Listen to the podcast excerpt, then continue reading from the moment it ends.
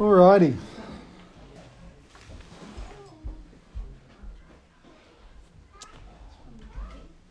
Lots of Bible verses today.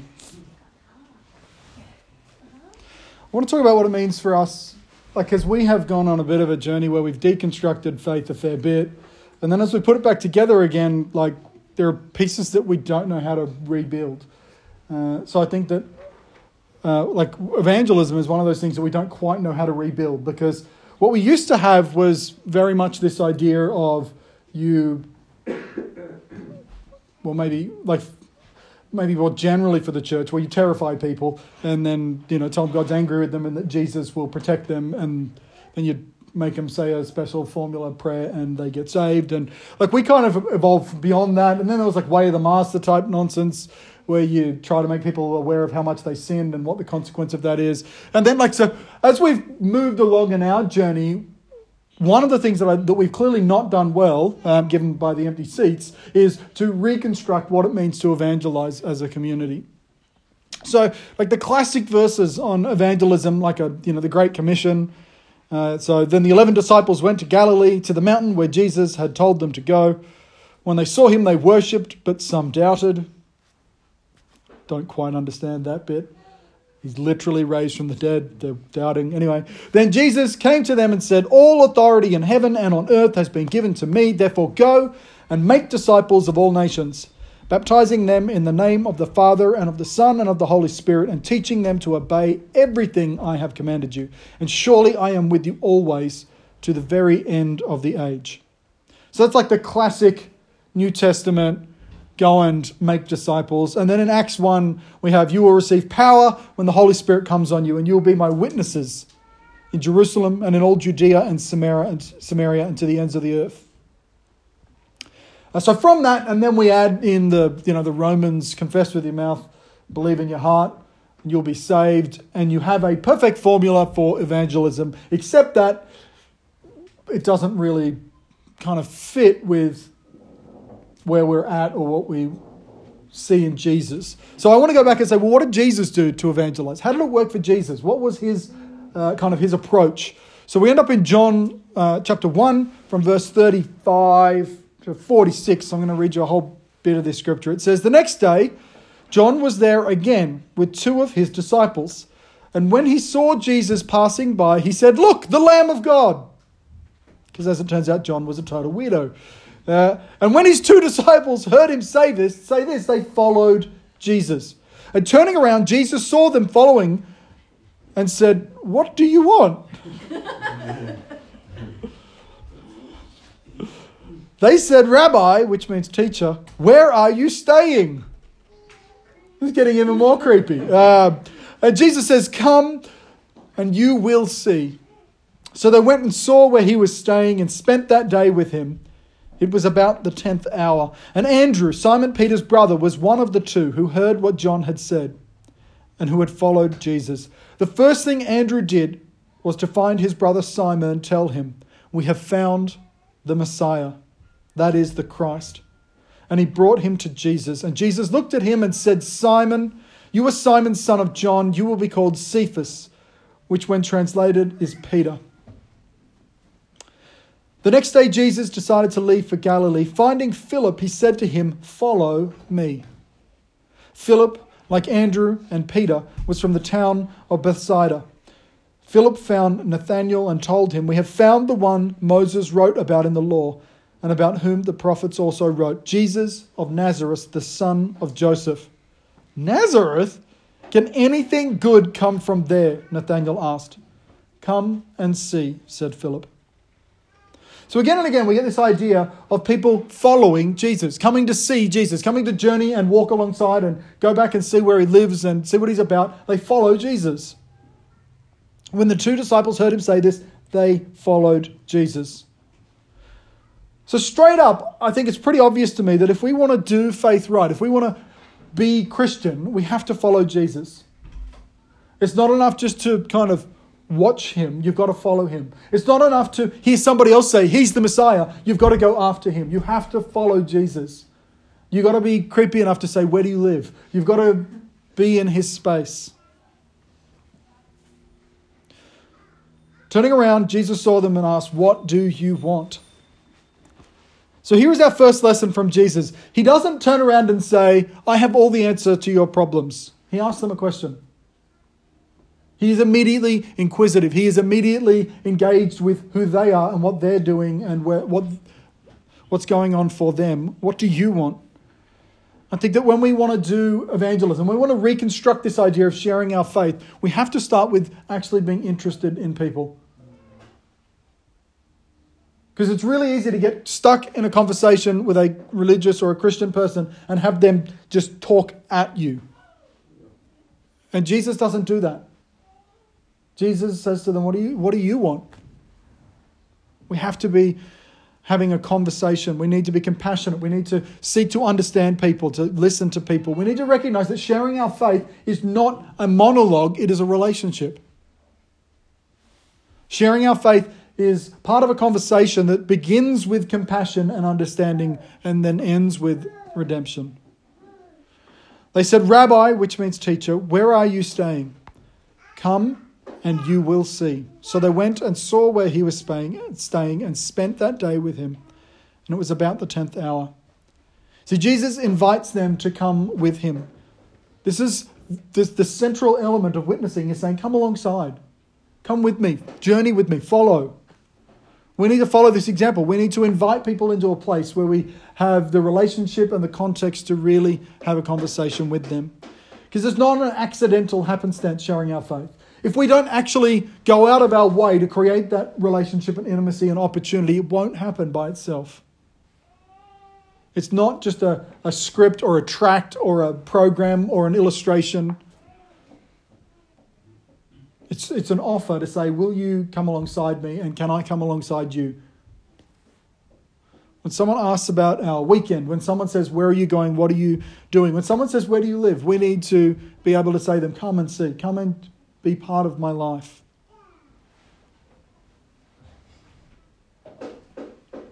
Andrew, Simon Peter's brother, was one of the two who heard what John had said and who had followed Jesus. The first thing Andrew did was to find his brother Simon and tell him, "We have found the Messiah," that is the Christ, and he brought him to Jesus. See, first we have this thing where John the Baptist witnesses to Andrew, and then Andrew immediately witnesses to Simon, who becomes Peter. A witness is a person who gives a first-hand account of something that they have seen or heard or experienced. And I love Andrew. Like, I don't know that there's too many mentions of him in the scripture where he's not bringing someone to Jesus. He's all about come and see. He's all about come check out this guy that I've met. And so here in, uh, in John six, when Jesus looked up and saw a great crowd coming towards him, he said to Philip, "Where shall we buy bread for all these people to eat?" Uh, and it says he only asked this to test him, for he already had in mind what he was going to do. And Philip answered him, eight months' wages would not buy enough bread for each one to have a bite." Another one of his disciples, Andrew, Simon Peter's brother, spoke up. He says, "Here is a boy with five small barley loaves and two small fish. But how far will they go among so many?" See, we have Andrew again. They're presented with this issue and Andrew's like, I'm bringing people to Jesus. This kid's got a few sandwiches. I'll bring him to Jesus. John twelve, they came to Philip, who was from Bethsaida in Galilee, with a request. "Sir," they said, "we would like to see Jesus." This is a pretty straight in. I don't know if you've ever had anyone said, "I want to know about Jesus." But uh, Philip, he drops the ball. So he goes and tells Andrew. Thankfully, Andrew again knows what's going on. Andrew and Philip in turn tell Jesus. Andrew is all about bringing people to Jesus. Philip doesn't know what to do. These Greeks, they come to him. They're unsure. But Andrew is not embarrassed or ashamed. He's not afraid. He just takes them straight to Jesus. John one forty-one, the first thing Andrew did was find his brother Simon and tell him, "We have found the Messiah," that is the Christ. And he brought him to Jesus. And Jesus looked at him and said, "You are Simon, son of John. You will be called Cephas," which when translated is Peter. This word here, when it talks about that he looks at Peter, it, it, it doesn't just mean like he glances or he sees him. He, it means that he knows him. He looks at Peter, he sees through him, he understands. It's a, it's almost like he, he's able to get right to the heart of the matter. And then he prophesies to Peter. He says, you're Simon, but you will be Cephas, you will be Peter, you will be the rock. Peter's this impetuous, hot-headed, kind of obnoxious um, guy. He's not a rock by any chance. He's a shifting sand. He's not the most competent or intelligent or successful. He's just like many of you. Uh, and he didn't know who he was meant to be or what he was meant to be doing, but Jesus saw through that. So then later on, uh, after they've been following for some time, Jesus in Matthew sixteen, he turns and he says, but what about you? He asks, who do you say I am? And Simon Peter answered, you are the Christ, the Son of the living God. And Jesus replied, Bless, blessed are you, Simon, son of Jonah, for this was not revealed to you by man, but by my Father in heaven. And I tell you that you are Peter, and on this rock I will build my church, and the gates of Hades will not overcome it. Now, I've just read two sections here, and it's a little bit weird because Jesus is like, who do you say I am? And he's like, you're the, you're the Messiah. And he's like, that wasn't told to you by man. But if we go back the very first time that Peter meets Jesus, Andrew's like, this is the Messiah. And now Jesus is saying, well, no one told you that. Only, you know, God revealed this to you. What's the deal with this? And here's the thing. Jesus doesn't say to him, who have you heard that I am? Jesus doesn't say to him, what have you been told about me? Jesus says to him, who do you say I am? Because Jesus is not looking for hearsay. He is looking for a witness. He's looking for someone who has a first-hand account of something they have seen or heard or experienced. And now, instead of Peter being able to say, my friend Andrew here, my brother, is able to tell me that you are the Messiah, he is able to say with confidence, I have been with you and I know who you are. You are the Messiah. You are the Christ, the Son of the living God. And Jesus replies to him, this is something that has been revealed to you, not by man, but by Father in heaven. Because he journeyed alongside Jesus and he followed Jesus and eventually he saw for himself. It wasn't hearsay because Jesus isn't looking for hearsay. He's looking for witnesses. He isn't looking for people to come up with a, a, a very clever, well-crafted sinner's prayer contract that will ensure that they don't burn in hell. He's looking for followers. He's looking for people who have witnessed for themselves. So Simon, at this point, he steps into that word that was given to him by Jesus right when he first met him. He steps into that and he becomes this rock. He becomes the foundation of the early church. So what we need to do is we need to be witnesses. We can't just be people who've heard a rumor. We can't just be people who have hearsay, who listen to Jeff say that Jesus is the Messiah. You need to come alongside. You need to journey. You need to follow. You need to figure out where it is that Jesus lives.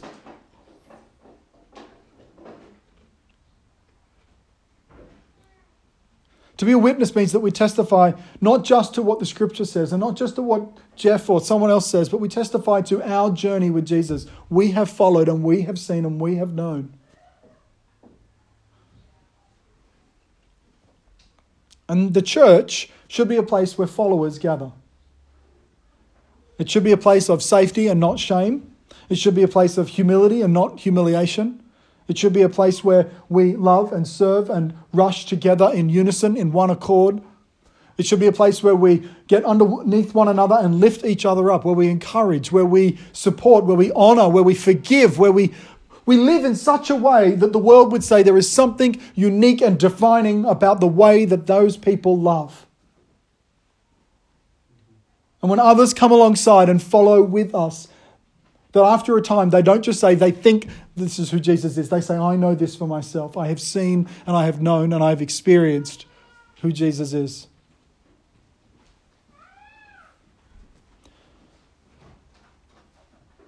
We as a body are a witness to the grace and love that Jesus shows. And even though we are broken and we err and we make mistakes and we don't always live in one accord, we are being made whole. We are being made into a spotless bride. And even though we were lost, we are found and we are together being more found. As a community, uh, we are a group of broken people who are following together, who come alongside and encourage and support each other to, to be like Jesus, so that other people can join in on that and see for themselves, so that we can invite people in and say, come and see for yourself. Many years ago, uh, and lots of you will remember this, but many years ago we met a guy named Jim Yost, and he said the most important job of a pastor is to create environments for Christians and non-Christians to hang out. And so, so Andrew was like that. He kept creating environments for people to come and meet with Jesus, to come follow alongside with Jesus. And when we think about witnessing, when we think about evangelism, I want to encourage you to think about creating environments where Christians and non-Christians can come alongside one another and they can witness for themselves.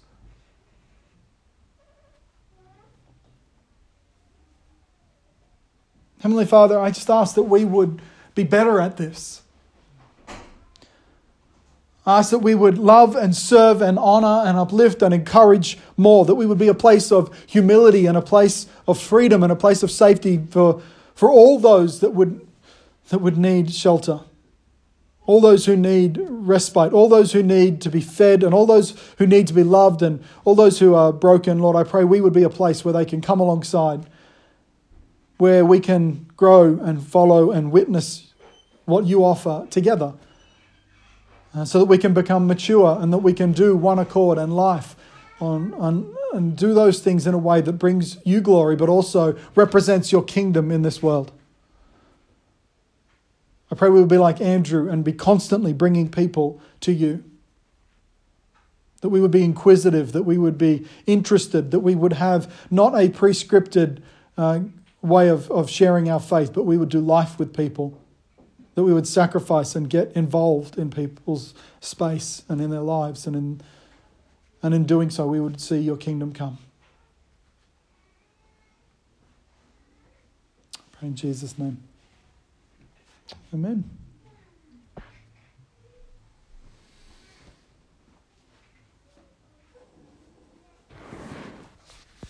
Can I share a story?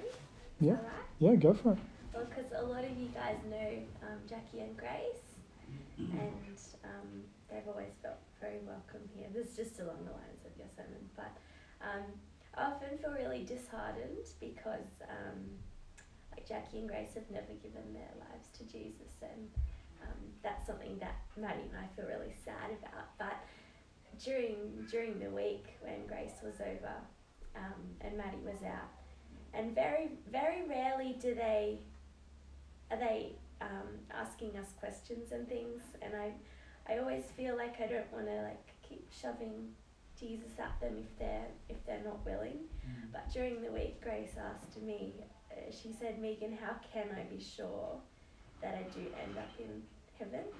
Mm. And I thought that was so beautiful that um, after years and years, mm. she could, like, she had the courage to ask me, and she knew that I was someone who she could ask that question to. Mm. Um, and yeah, all over again for the, you know, hundredth time I got to share the really good news with Grace. And, you know, she didn't say to me, oh yeah, I, I really want to follow Jesus today.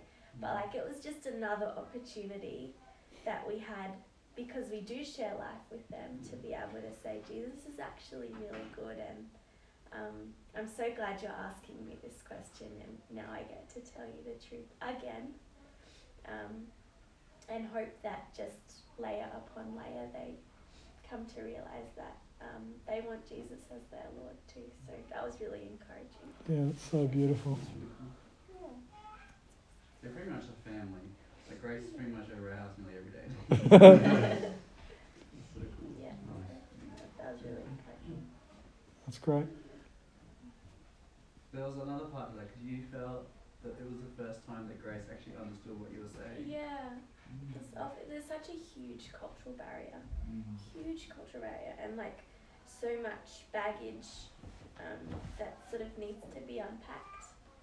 Um, and it's really hard for us to be on the same page because of... You just don't realise how, how big a gap it is. And, yeah, I felt like when I shared the good news with the sort of yet again. It seems like, oh, I don't know, it's hard to explain, but it seems like we, we miss each other. Mm. And um, yeah, during the week I, I really did feel the Holy Spirit there with us, and um, I felt for the first time she had a new understanding. And um, yeah, she said to me, I've just, I never, I never knew that was the case. And I thought, how? Like, how did you not know that was the case? Like, I can pinpoint ten times where I've told her that's the case, but it's just, you know, I don't know. So I really did feel like during the week something clicked, and she was like, wow. And she said to me, no wonder some people in Vietnam are choosing to be Christian. Yeah, because I told her, like, I compared it to, um, you know, when, a, like, a telemarketer sort of calls you and says something like, there's a little Indian on the other end of the line, oh, you won ten million dollars, and you hang up. And she's like, you know, um, I said to her, if if someone tells you something good, too good to be true, like, you say, oh, that's too good oh, to be yeah. true. And I said, but in the case of the gospel, like, you haven't actually heard the good news unless you go, oh, that's too good to be true. Um, and she's like, yeah, wow. So, oh, cool.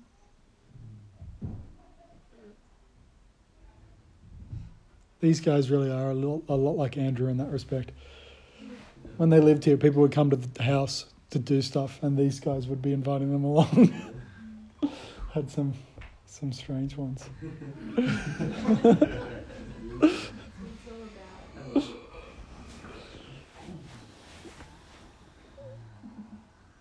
Awesome. We're going to have a meeting in the next couple of weeks at some point, an all-in community meeting to say, what the hell, team? Um, if we're going to do this together, we should try to turn up, because uh, there is obviously a a diminishing number of people, not who are committed to our community, but a diminishing number of people who choose to be here each week. And that's makes it, I think, makes it harder. It makes it disheartening. Uh, so we're going to have a, a meeting of sorts. Hopefully we will, it won't be ten people. That would be awkward if I call a community meeting and no one turns up. Um, what is the same people? Yeah, yeah, the same, the same, uh, the same handful of people. Because it is way more fun when we actually are all fully invested, and uh, and we need to get an idea of where we're at and where we're going. So that will be happening. It's just a question of when is the best time to try and have a meeting like that. Like, do we block out a Sunday instead of a service because we know that at least this many people are available? Uh, do we try and do it in an evening sometime on a different, like, I don't know. What do you guys reckon? Yeah. Just because, yeah, you're right, like, if this many people show up at this time, it's going to be even harder to get more people to show up at a different time. Yep. And they do it even when there's already people talk after shoots and stuff. I think even doing it later, like, I know, like, Mitch works on a Sunday and Katie as well, so trying to maybe make it at a time that if they're keen to come, they could come to, like, on a Sunday still, because, like, I'm... would you take the day off, or if we do it at like twelve instead, would that work better? Yeah, maybe. Or like during lunch or after lunch. Or like after lunch? Maybe after lunch, yeah. Um, is this separate to the A G M? Uh, well, it we, we also have the A G M, but the A G M is just like a pretty seriously boring administrative thing. It, not even. Like you, you literally have to write out what's going to be in the A G M beforehand. And then you sit down and you just go through the motions like it is. I don't want to go to that. It's so not thrilling. Like, if you want to come do any of our committee meetings, they're like an open thing. There's no secrecy there. But come to a regular meeting. They're way more exciting. We have a regular meeting after the A G M yeah. because we're all in the same place. So it tends to be convenient. Yeah, yeah, so we try to stack them up. But they, they, like, there's only two meetings generally in the entire year that are even remotely exciting. Um, and that's when we do the pledge and we're like, are we broke? Uh, and then the one after the end of the financial year where they decide whether or not they can afford to give me a C P I pay bump. So normally I get normally get, I get a pay bump, and then they reduce my hours because we don't have enough money to pay for it. So it's it's uh, pretty great. But yeah, otherwise the meetings are generally pretty unexciting. So okay, so I will think about that and figure something out. I'll try and preach on like the Book of Revelation or something that week. Then everyone will turn up. So. No, I would not. Really? No, no. Revelation's hard, man. Revelation's amazing, and and it's so badly handled by Western churches. What do you mean? You wouldn't think that was fun? No. Offer people like food and money. Offer people food and money. Wow, that's very wise. Yeah, that's great. Right, we should eat. Go forth, eat. At least one of you is multiplying.